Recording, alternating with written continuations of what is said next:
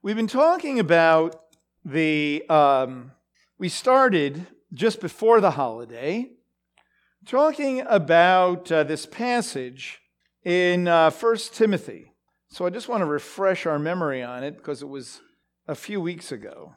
In 1 Timothy, 1 Timothy chapter 6, he's talking to them, he's, well, Paul is talking to Timothy about not being, uh, not being uh, distracted, really and he's talking here about uh, money.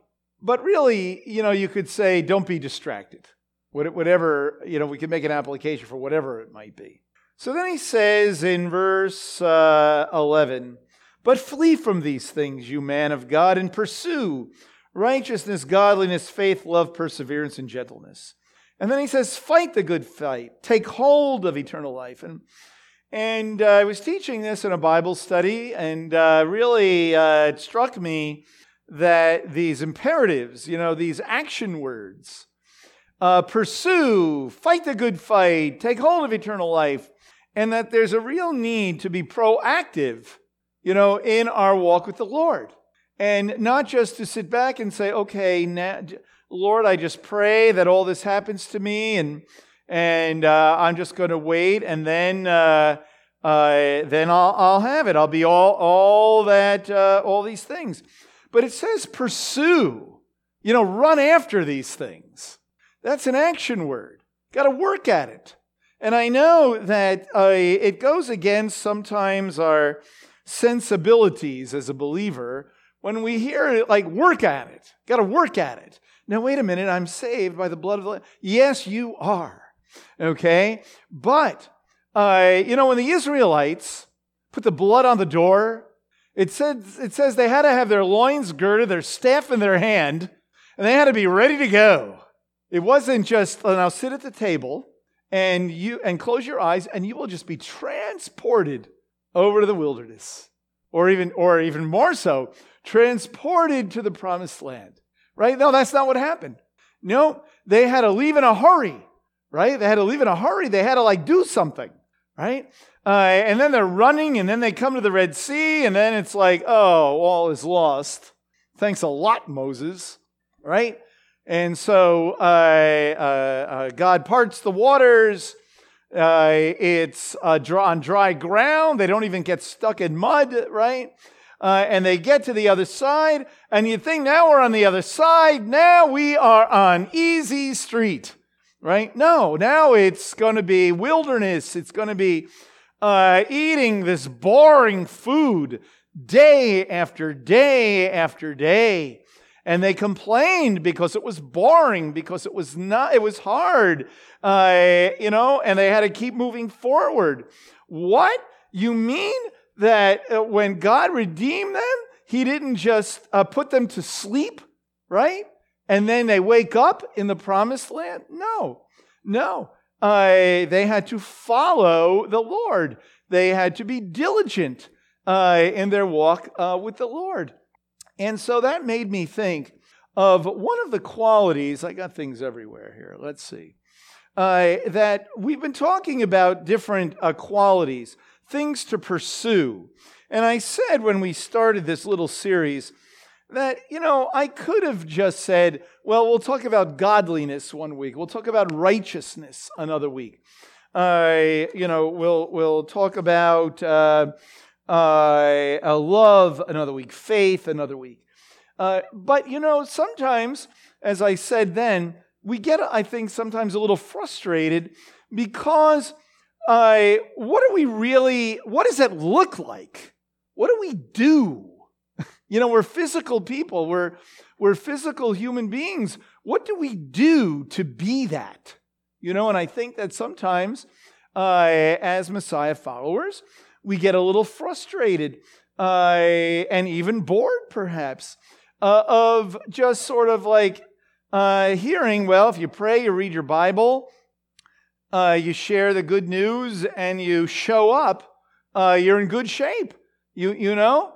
Uh, and then we kind of just wait. Well, when is this uh, patience coming my way?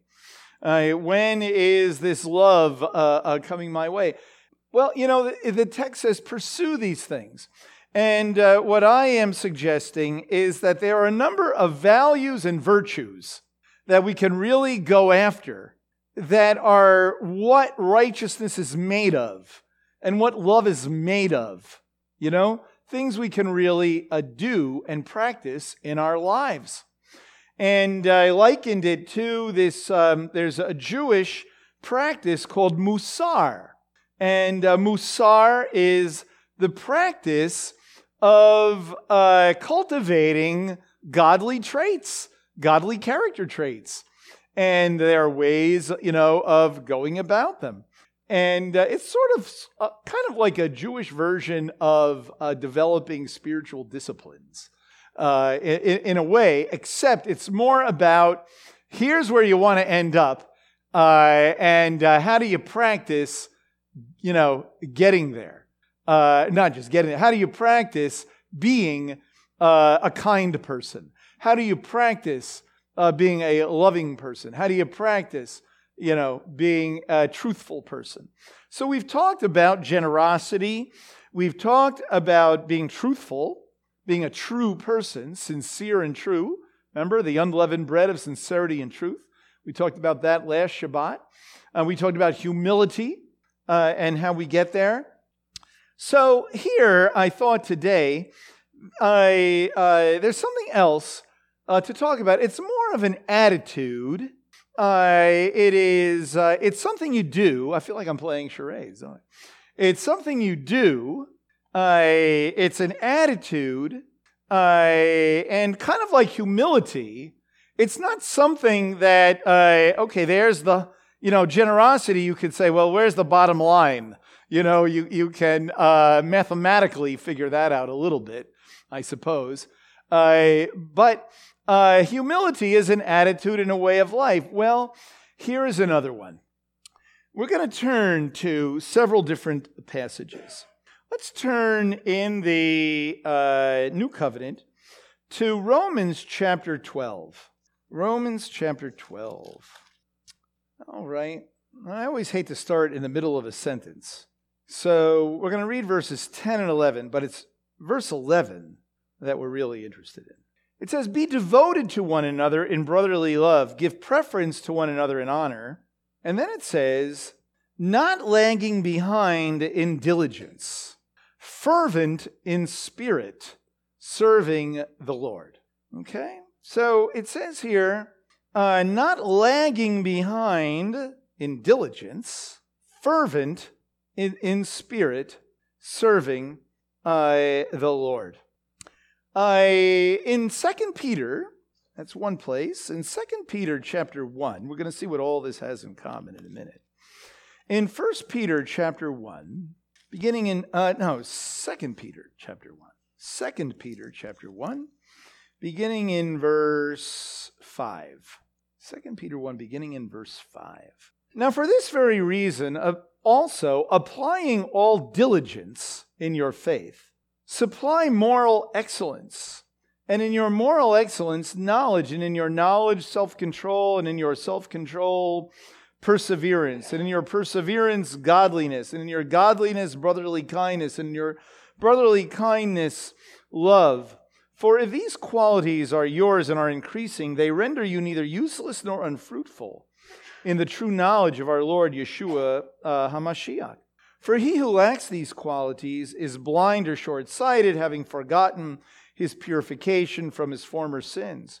Therefore, brethren, be all the more diligent to make certain about uh, his calling and choosing you.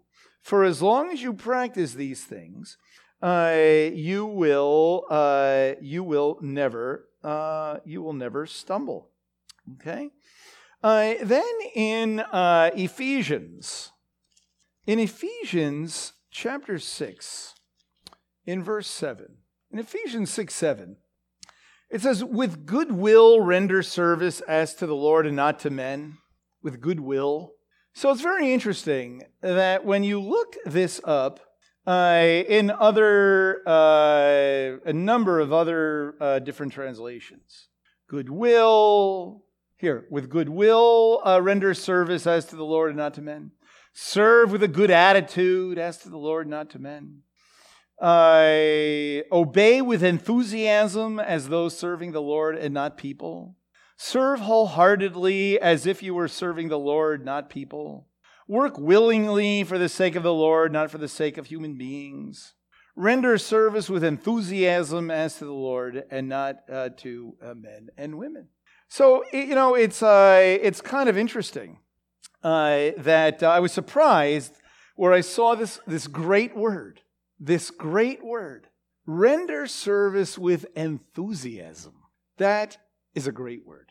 And it's interesting, uh, several different translations use it in a couple of different in a, in a couple of different uh, uh, uh places. In uh, Second Corinthians, let's see, yeah, in Second Corinthians uh, 9 2, okay? Second Corinthians 9 2, okay you have uh, here, but I know your readiness, of which I boast about you to the Macedonians. You can just stop there, right? For I know your readiness. Okay. I know your readiness. I know your eagerness. I know your the forwardness of your mind. I know the, your eagerness to help. I am aware of your enthusiasm. I am aware of your eagerness. And uh, without taking the time, this uh, word enthusiasm is used in several different places. So you end up having like this group of words in the New Covenant that really are, uh, uh in Greek, it's a number of different words. It's a number of different words. Uh, and it's, uh, it's fascinating.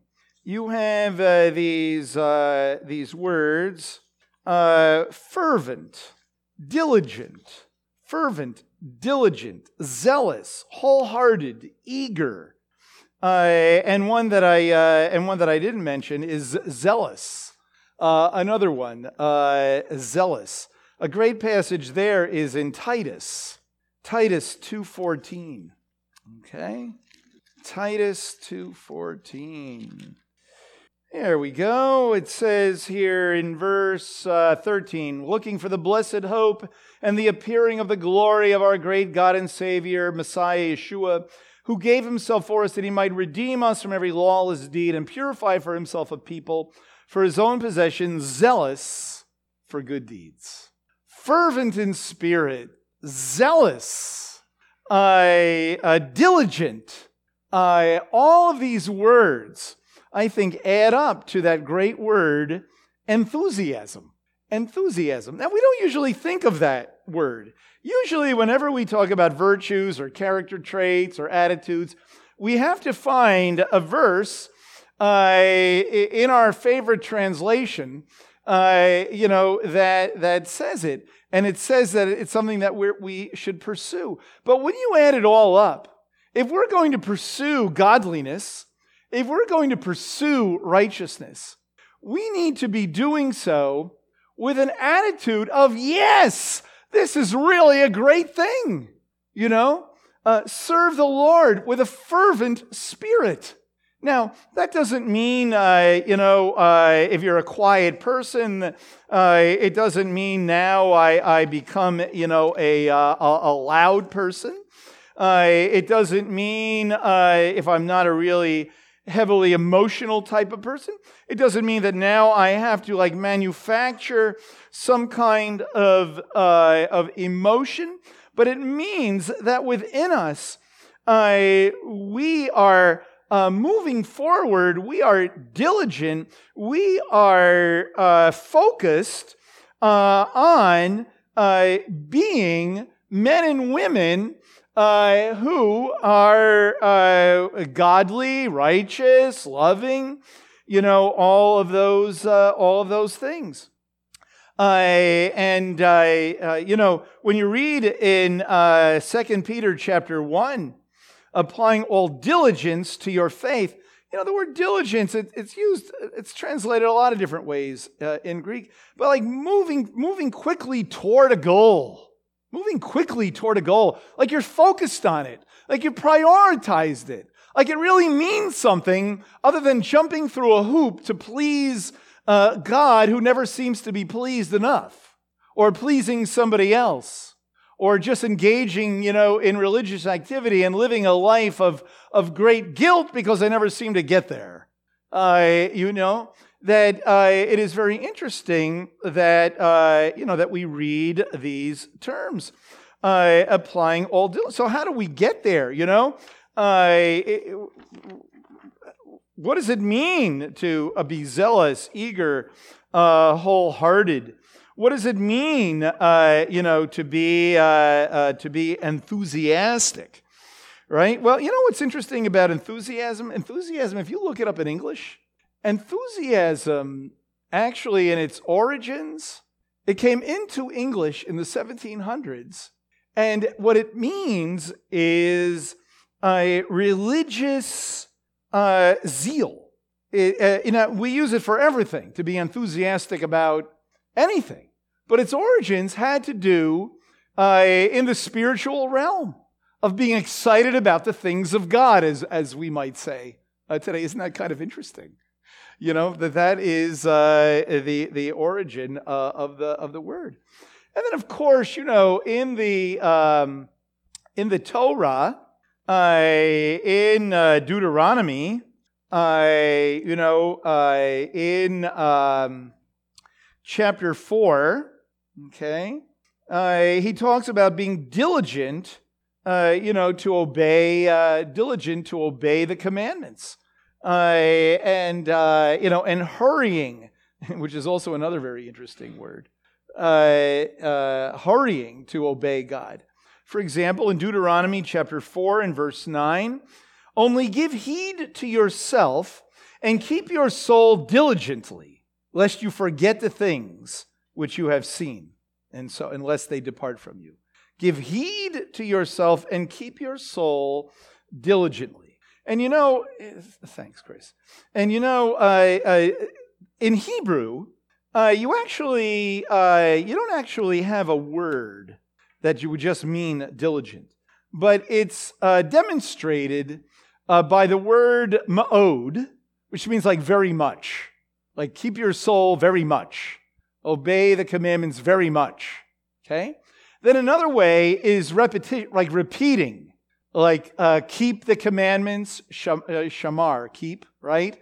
And so it repeats it, it says it two, two times. We don't translate it twice, but we mean like uh, keep it very much. And so uh, oftentimes the word diligence, uh, diligence is used. Another word is used, and it's the one that's in the Shema which actually means to sharpen something, to sharpen. Uh, you know, and uh, the great illustration of that is, you know, sharpening a, knife, going over it and over it and over it again and again and again and again and again. You know, being diligent to sharpen. Uh, but clearly, I mean, uh, there's hundreds of verses that talk about living uh, diligently uh, for the Lord, you know, in, in, in Hebrew. So, whether we're talking about Hebrew or, or Greek, we need to be diligent. We need to be eager. We need to be fervent. We need to be ready. And you know, these are the kind of words, if I can be perfectly honest with you, these are the kind of words that have been floating in my mind when I'm thinking of, you know, um, we need a renewal. We, we need uh, uh, a fresh vision. Uh, we need uh, uh, to be empowered by the Ruach and and all of that. Uh, that I think that uh, for all, myself included, all of us, uh, that I think that we need to cultivate uh, more of a sense of being, quote unquote, excited about the things of God. You know, uh, not on a superficial level, not just you know having the sizzle and no steak, as they as we as some might say uh, you know. Uh, being enthusiastic doesn't uh, necessarily mean uh, uh, um, any, uh, you know, the kind of music that we play or the, you know, or things of that nature. And, but it's an attitude that we have of being zealous, of uh, using a lot of energy and focus to walk with God because, you know, it takes a lot of energy and focus to walk with God. We often think of it as passive.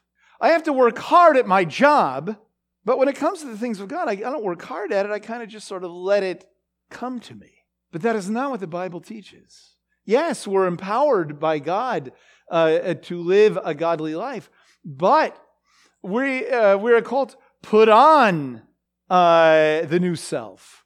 Uh, we're called to be, uh, all these words, be fervent, be diligent, be enthusiastic, right?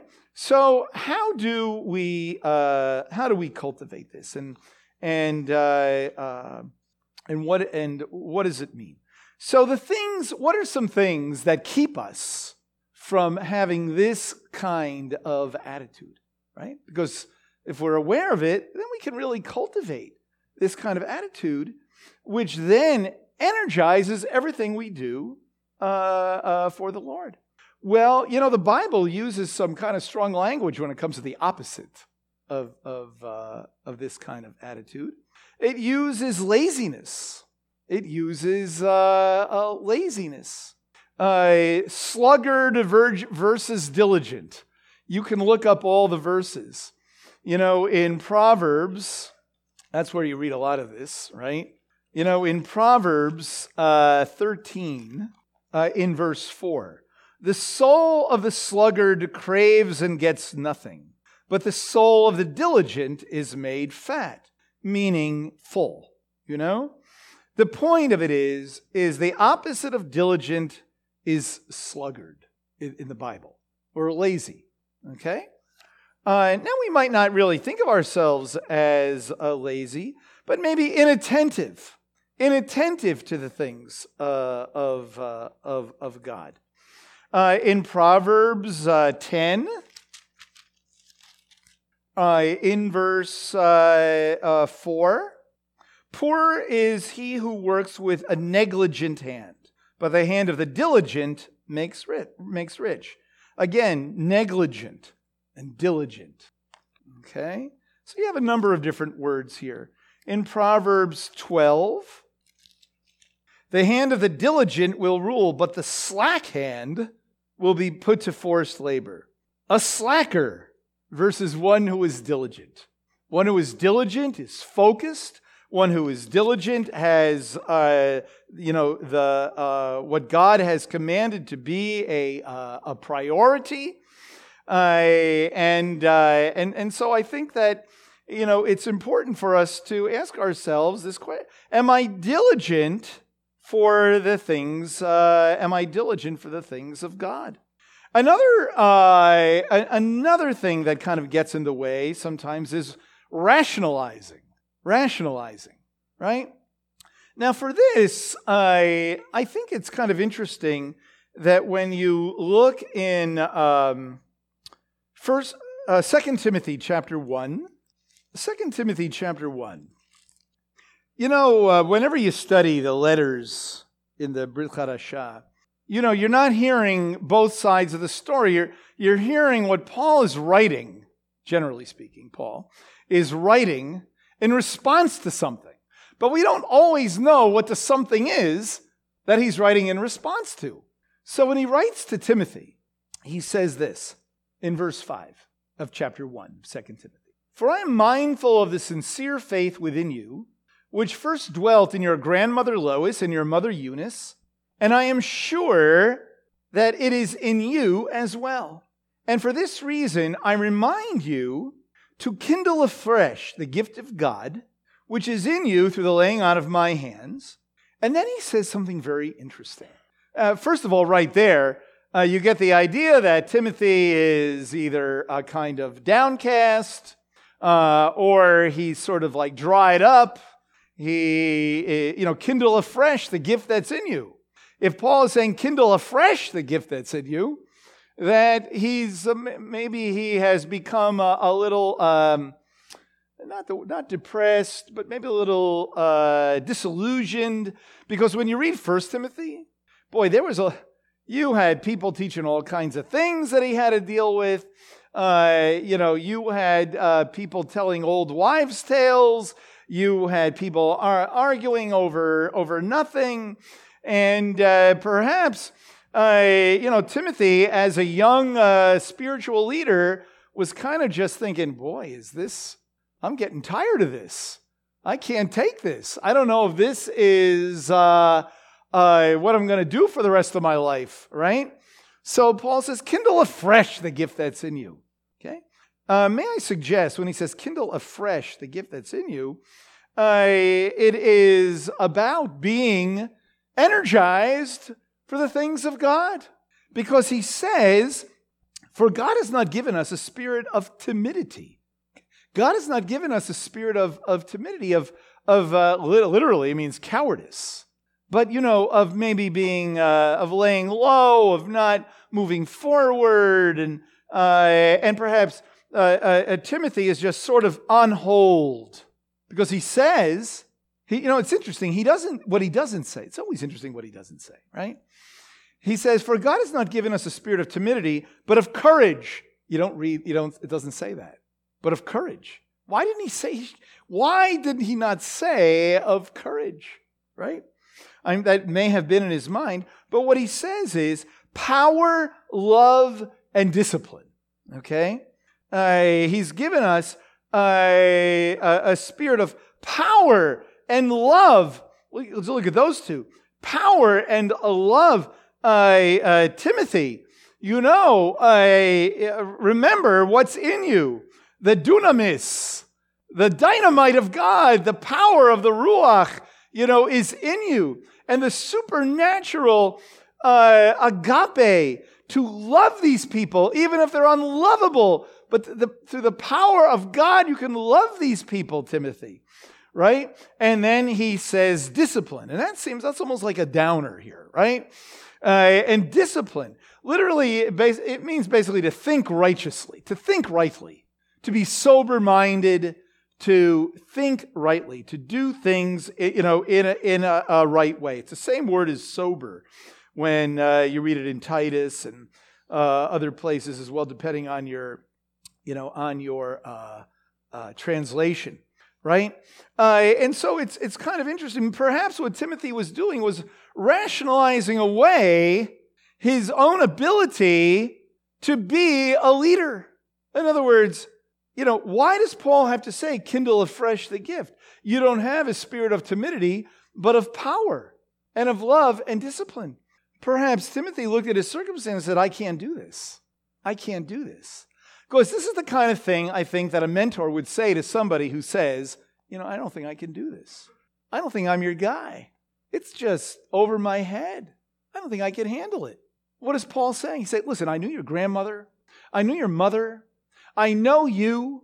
I ordained you, basically. I laid my hands on you. I know what's in you. I know what you're made of. Kindle it afresh, my friend. You are the man. You know, he says to him, actually, uh, "Oh man of God," he says in uh, in uh, First Timothy. Right. So sometimes we rational we rationalize away our uh, uh, our inability to be diligent. You know, for example, we might say, if I was smarter, then I would take those MSI classes, right? I, or, you know, I really would give, uh, if I had the money, I would give a lot of money, but I don't have the money, so I can't give very much money or I don't, uh, uh, you know, give it all. Making excuses, you know, making excuses. In Proverbs 26, there's this little set of verses, and I'm just going to read a couple of them, uh, but they're fascinating in this regard. In Proverbs 26, in verse 13, it says, The sluggard says, There's a lion in the road. There's a lion in the open square. As the door turns on its hinges, so does the sluggard on his bed. Okay? The sluggard buries his hand in the dish. He's weary of bringing it to his mouth again. The sluggard is wiser in his own eyes than seven men who can give a discreet answer. Now, like Proverbs, you know, you can, you can look at this from like all different kinds of ways. But generally speaking, it seems that the sluggard sees a lion in the road, a lion in the open square, something difficult, so I think I'll roll over in bed. This is too hard for me. I don't think I can do. I'm not your person. I, you know, when I look at people who are like really, uh, you can see they're, you know, they're really uh, walking with God. They've cultivated a great faith in, in God and they know the Word of God. They can turn to a passage. They can, you know, just go back and forth from here to there. That's not me. That's not me. So I'm not even going to think about that kind of thing. Or, or a person who has spent many years, let's face it, living kind of a mediocre spiritual life, not really conquering much sin in life and just sort of struggling with everything. We might say, well, that's just me. That's just how it's going to be. We're not literally lazy all the time in the sense of I'm just a real uh, schnorrer, uh, if you know what I mean, if you know what a Yiddish, right? In other words, I, I, I don't want to work for anything, I just want it for free. But I think sometimes we have a defeated attitude. We have a fearful and defeated attitude, and so we're never going to be enthusiastic about the things of God because I'm fearful, fear of that I'm going to mess up. I'm afraid I don't have what it takes. You know, uh, I don't have the chops for, you know, really uh, uh, walking with God. And I think it's a great unspoken issue uh, that many people have. I think many people are very insecure in their spirituality. Uh, and therefore, it becomes difficult uh, to get excited. Then there's the issue of boredom laziness, rationalizing, and then there's boredom. You know, when I was uh, preparing for this, there is, did you know that there is an entire literature on boredom? I mean, people have studied boredom backwards, forwards, and sideways. You know, it begs the question of what's interesting and what's boring, right? Okay? But uh, it's very interesting. I, I even have a book called The Spirituality of Boredom. And what it's about, it's about it's, it's a Jewish, it, you know, it's from a, a Jewish religious uh, point of view uh, about recreating a sense of wonder in our lives as, uh, as Jewish people. Now, that is like a series of messages, so I'm not even going to, you know, uh, go there. But here are just some of, of the issues that keep us from being excited when it comes to boredom. When was the last time you heard anybody speak from the pulpit about being bored, right? Being bored or enthusiastic or lazy or anything. But this, this is like an underlying issue, I think, uh, for us. I mean, we all suffer from it. Doing the same spiritual exercises over and over again. The same thing over and over again. My guess is, is that when you come to the service here, you know, I heard this recently. I've heard this recently, then I heard it a number of months ago also. So I hear it from, that means from time to time okay? That, you know, uh, we have plenty of people here that really are not into the liturgy. People not into the liturgy. First is the word liturgy. We probably need to just expunge that from our vocabulary, okay? Liturgy, liturgical. Yikes, right? Okay? Uh, prayer is what it is, you know? It's prayer. It's like talking to God or declaration. It's like declaration of what we know to be true, uh, or it is a prayer. But you know, when you do it over and over again, it can get to be old hat, right? And so therefore we get bored. I'm not into it. It's boring. So here, I'm going to say something, and it's true, but it's true for me, okay? It's true for me first, okay? So it's like you're all behind me, and I'm speaking to me, okay? The uh, responsibility for this is on ourselves, not on the words in the Siddur. Okay? The responsibility is on ourselves, not the word. Those are great words. And so, what we need to do, oh, we didn't get to the antidote yet. Well, th- we often find that boring, and it takes away from our uh, a sense of enthusiasm, right? You know, the Israelites in the wilderness got tired of the same diet, right? Uh, you know what? I'm not going to take the time to turn there. It's in Numbers chapter 11. I think it's in verses 5 and 6. Why do we have to eat this manna over and over again? We don't like the diet. We don't like the restaurants. We don't like the hotels. We don't like any of this uh, in the wilderness. Uh, first and foremost, seemingly, they were bored of the same thing over and over again. Familiarity, familiarity, being very familiar, not just with, uh, now, not just with our service, but just, isn't it true that for, for many of us, you know, I've, I've been around a long time. I, uh, uh, I, I've heard a, a million sermons. I kind of know everything that anybody's going to say. It's just boring. It's boring. And so what we do is we look for something interesting. Therefore, if something goes wrong, now that's interesting, right? You know, if the sound system goes out or somebody gets sick on the platform or I don't know, something, you know, I don't know, that's interesting. With that, we would go home and tell everybody we know, right? That's fascinating. That's interesting. That gets our attention, right? Not the glory of God, right? Yeah, because so we, we end up looking for things. We're bored. So we end up looking for something. And so we get distracted. Oh, do we live in a distracted world? We are bored people, right? Uh, we, uh, you know, we can't even drive down the street without making sure uh, how many likes did I get on that, you know? That, uh, you, you know, we're bored, bored people. Uh, we take, uh, in the spiritual world, we take things for granted. We take our, uh, our life with God uh, for granted. We have lost a sense of wonder. Uh, as uh, Heschel refers to it as radical amazement, you know?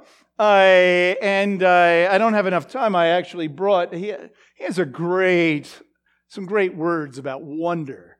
And he calls it radical amazement. And the first thing he says in the first two sentences of the whole thing, it's when we take everything for granted, we lose the sense of wonder and amazement. Uh, then he goes on to say that we have to have an answer for everything, that we have to know exactly why everything is. And so when we come to the place that we figured it out, I figured it out. I have uh, answers to any kind of question anybody might have. Ultimately, when it comes to then knowing God, there's nothing, there's no sense of newness. We're not able to say, like, you know, in uh, Psalm uh, 118, uh, you know, those, the great words about, uh, you know, how marvelous how marvelous uh, are, uh, are his ways. This is the Lord's doing. It is marvelous in our eyes. You know, can we really say that? It's really marvelous, the things of God. Or we're just so used to reading it. We're used to reading verses, the same verses, over and over and over again that we get bored. Okay? Another thing that happens is certainly uh, we get worried, anxiety, and ay, ay, ay, there's verses all, you know, anxiety is the age old issue because there are verses about anxiety all over the Bible. And of course, to put it all in a nutshell, what is the, what what do we read about anxiety? We mean run to God with our anxiety. There's lots of verses of people of running to God. Uh, be anxious for nothing, you know, but by prayer and supplication, let your requests be known to God. So the peace of God, which surpasses all uh, comprehension, guards uh, your heart and your, and, and your soul. There's plenty of verses on that. The distractions of the world take away our enthusiasm for the things of God. Distractions from the world, right? If you received uh, our email last uh, Tuesday morning about, uh, you know, praying and fasting uh, that we might return to uh, the simplicity of faith, I uh, quoted there a passage. You can read it on your own uh, uh, from uh, 2 Corinthians chapter 11 in verses 3 and 4. And Paul is saying to the Corinthians, I pray that as Eve was basically distracted in the Garden of Eden, that your mind may not be distracted, you know? Uh, and so the distractions of this world. So distractions, anxieties, boredom, rationalizing, uh, you know, a sense of it's a lost cause kind of thing. Uh, and then just laziness of not working, uh, not working at it, right? So, you know, Yeshua tells uh, a couple of parables toward the end of his life when he's talking about waiting for the Lord to return, waiting for him to return in Matthew chapter 25. So in Matthew chapter 25, he tells two, he tells two parables. One of them is the parables the, the parable of the ten virgins.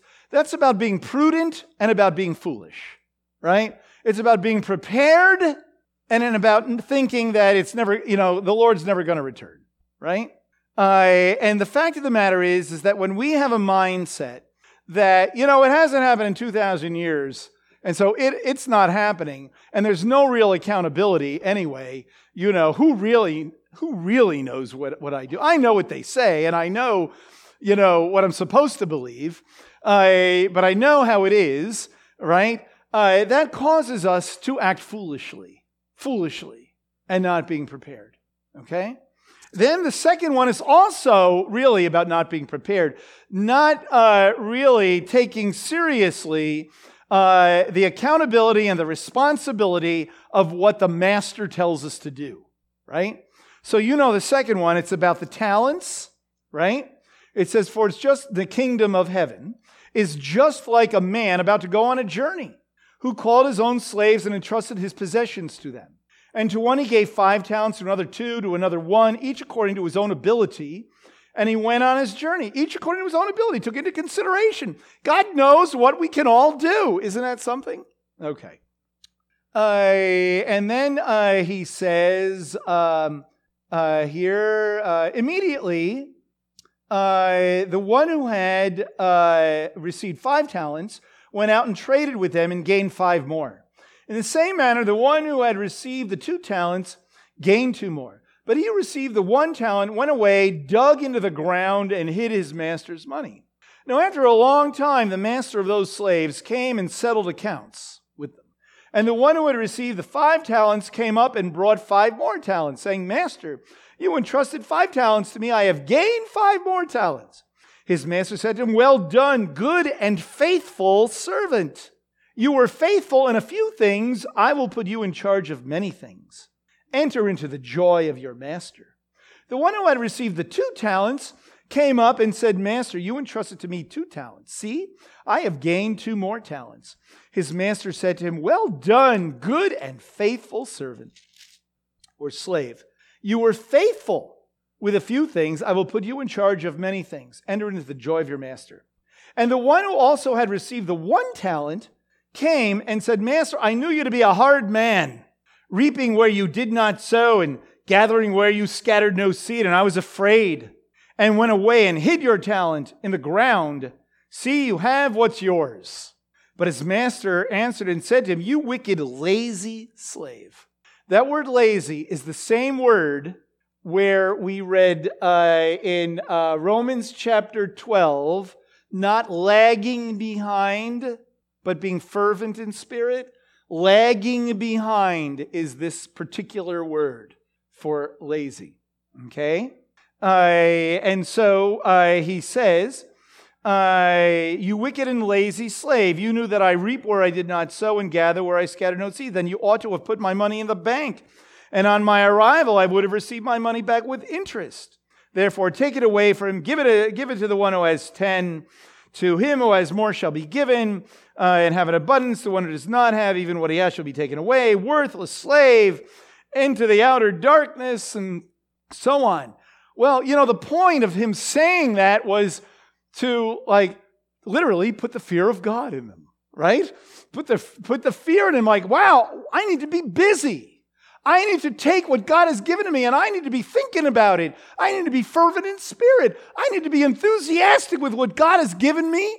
Uh, no matter how much it is, He knows what I can do, and I'm going to do what I can do to use everything that I have for the glory of God well done, good and faithful servant. It is not well done, good and faithful servant, if we just live our entire lives as Messiah followers in fear and doing as little as possible for fear that I might do it wrong or I might make a mistake or to be just so bored and tired of it all that we just kind of throw in the towel and we just go like robots. We can be busy as busy can be and be totally bored and be lazy within, not be fervent in spirit, and think that busyness is simply a substitute for it, or doing nothing. you know, that's just uh, uh, the way I am. And so this is this is what we need. We need this sense of fervent in spirit, enthusiastic, eager, attentive, diligent. Okay? So, just real quickly here, you know, uh, one thing that we can uh, do is first think about being attentive in our mind. Think about it. You know, uh, think that, you know, I, I desire to really get the most out of every opportunity of worship that there is. And so I'm going to read slowly the Shema or the Amidah or other, or other pages uh, in the, uh, uh, you know, in the Siddur. I'm going to focus on it. Lord, give me, help me to, help me to cultivate this sense of passion, this sense of uh, fervor. And then do things. Do things. Yes. For example, you have your uh, a daily uh, installment of our journey, right? Uh, read it. Now, you know, there's a lot of words there. Uh, maybe it's hard for you to read it. So do your best, you know? Don't not read it because I won't be able to read the whole thing. If I can't read the whole thing, I'm not going to read any of it. That is exactly the problem here. Okay? So read some of it. Read something in the Bible. You know, I uh, read, uh, read a, a, a short passage in the Bible that you're unfamiliar with. Another thing that you can do is when you wake up in the morning, read, say a prayer, read, uh, you know, uh, some of the prayers in the um, in the Siddur. I'm going to read something real quick to you. I don't know if any of you ever heard of something called the Shulchan uh, Aruch. Anybody ever hear that Shulchan Aruch? It's actually rabbinic literature. It was written like in the 1500s. And the way it works is, you know how you have the big Talmud? Well, in different centuries, people like reduced it to smaller amounts. Well, in the 1500s, this work was used and it kind of stuck, and people use it to this day. I want to read the very beginning of it. It's laws pertaining to rising in the morning. Okay? Similarly, when lying in bed, a person should realize before whom he is lying. Immediately upon rising from sleep, he should recall the kindness, the kindnesses which God, blessed be he, performs for him, returning his soul. He entrusts his soul to God, tired, and God returns it to him renewed and rested. So he can carry out his service with all his potential and serve him the entire day. Okay? Uh, and then he quotes a passage from Lamentations Renewed in the morning, great is your faithfulness. This implies that every morning a person is renewed as a new creation. Therefore, he should thank God, blessed is he, for this with all his heart.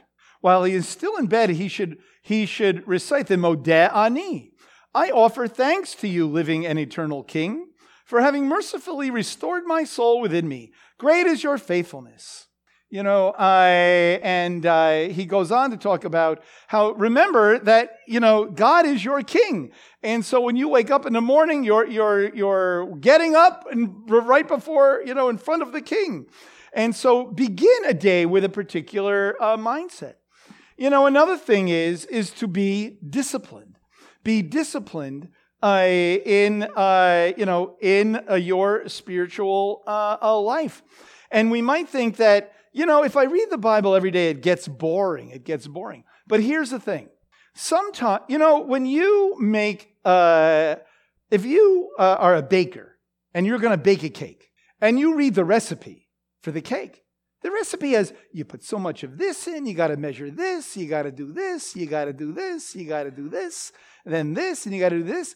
You know, the reason you do that is because you get a cake at the end of it, right? You're not doing it because you're trying to figure out measurements, right? You're doing it because you get a cake at the end. In the very same way, if you read the Bible every day, you get a cake at the end. There's fruit to your labors, is what I'm saying. There's fruit to it. The Bible has a transformative effect, right? The Bible has a transformative effect. We might say, but it's boring. So what? You know, uh, it's okay. If you read something and you've read it a thousand times before, it's okay if it's a little boring. All right? But here's the thing read it slowly, focus on each word, meditate on it. You will see a change when you desire it. Because, see, sometimes we just go in thinking it's going to be boring. Reading this is going to be boring. Attending this class is going to be boring. Doing this thing is going to be boring. That's what little kids do. Okay? And when we think that way, therefore you will be bored. But go with a sense of expectation, a sense of wonder. What is God going to do? Be expectant and be thankful, right? And just the last thing I want to say on this is last Tuesday, I talked about the resurrection, right? I talked about the resurrection. And, uh, and you know, people uh, really uh, resonated with a lot of people. Uh, talking about the future, not about the application in our lives today. That's coming on Shavuot, you know, and as we get closer to Shavuot. But it talked about just the future, the, the, the resurrection of the dead. Why does that scratch an itch? Because we're describing the hope. We're describing uh, our real, indeed, future.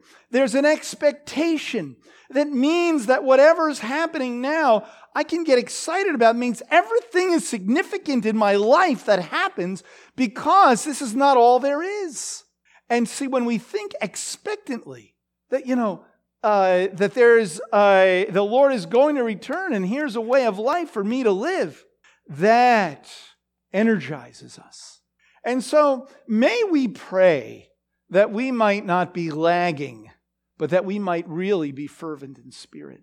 When we talk about praying for renewal, and a renewed attitude, a renewed hope, uh, you know, a sense of expectation that God is real and He's really going to work, and it's not just what time is it, when's the service going to be over, so we can eat.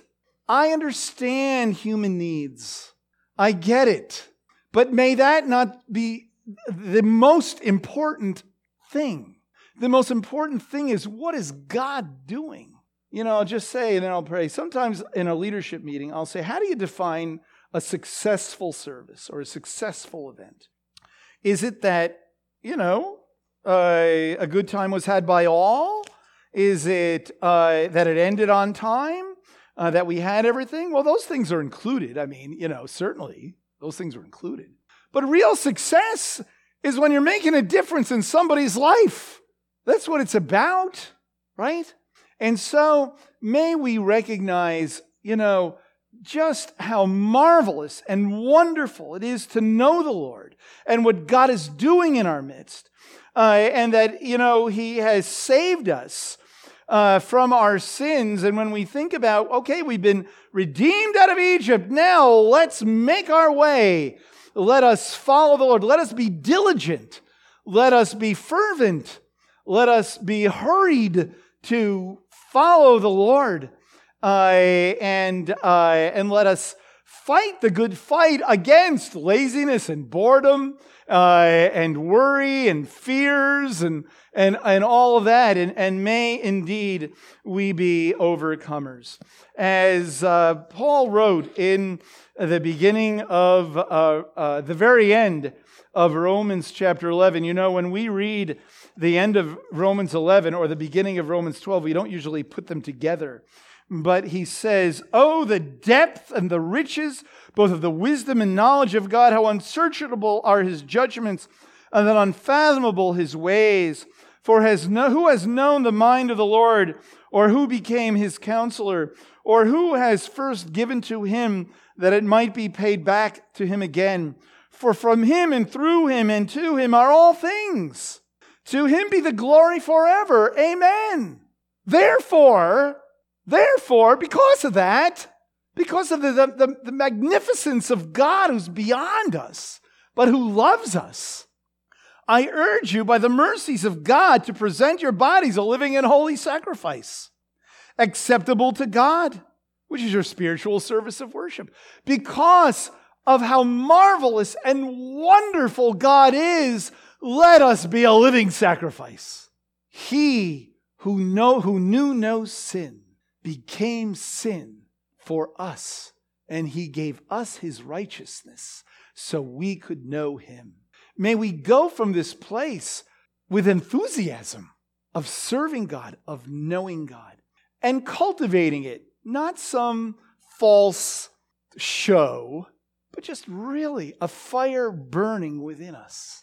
Like Paul said to Timothy, may we rekindle the gift that's in us. God has not given us a spirit of timidity, but of power and of love and of discipline. Let's pray. Lord uh, God, uh, thank you, uh, Lord, that you call us to be a zealous people. Lord, I pray that people might think of us and say, wow, they are a zealous people there. They are people fervent in spirit. Lord, when I think about it, Lord, I pray for myself and for all of us. Because sometimes it seems that we're engaged in a lot of activity and we don't see the fruit, so we lose our fervor. Lord, may we be thankful for what we have as we look forward to our future. Lord, may we be thankful, for example, for this place. May we be thankful when we think about our 40 plus year history about how we're in such a, a wonderful place. But Lord, we have a desire to move forward with it. Lord, I pray that uh, we would not be uh, bored uh, with thinking about our future, waiting and waiting and waiting, but may we be fervent. Renew our vision, Lord. Renew our vision for this place, for this building, for the work that we do. Renew that vision, Lord. Renew our vision to see people come to faith in Yeshua. Renew our vision for making a difference in our Jewish community. Renew our vision, Lord. May we not be lagging, Lord. May we not be hiding the talent, Lord. Lord, cause us, uh, a God, to be zealous for service, diligent to obey your commandments, Lord. Uh, may we make haste, Lord, to do the work that you've called us to, God. And we pray against laziness or rationalizing or, you know, sort of losing our passion, Lord. God, renew that, restore that, like when we first came to know you, uh, God, as we, as we do all the things necessary, Lord, to cultivate that kind of fervor, enthusiasm, readiness, eagerness, all of that. May those terms be said of us, Lord. Empower us, fill us with your Ruach, Lord. And we thank you and we pray in Messiah's name.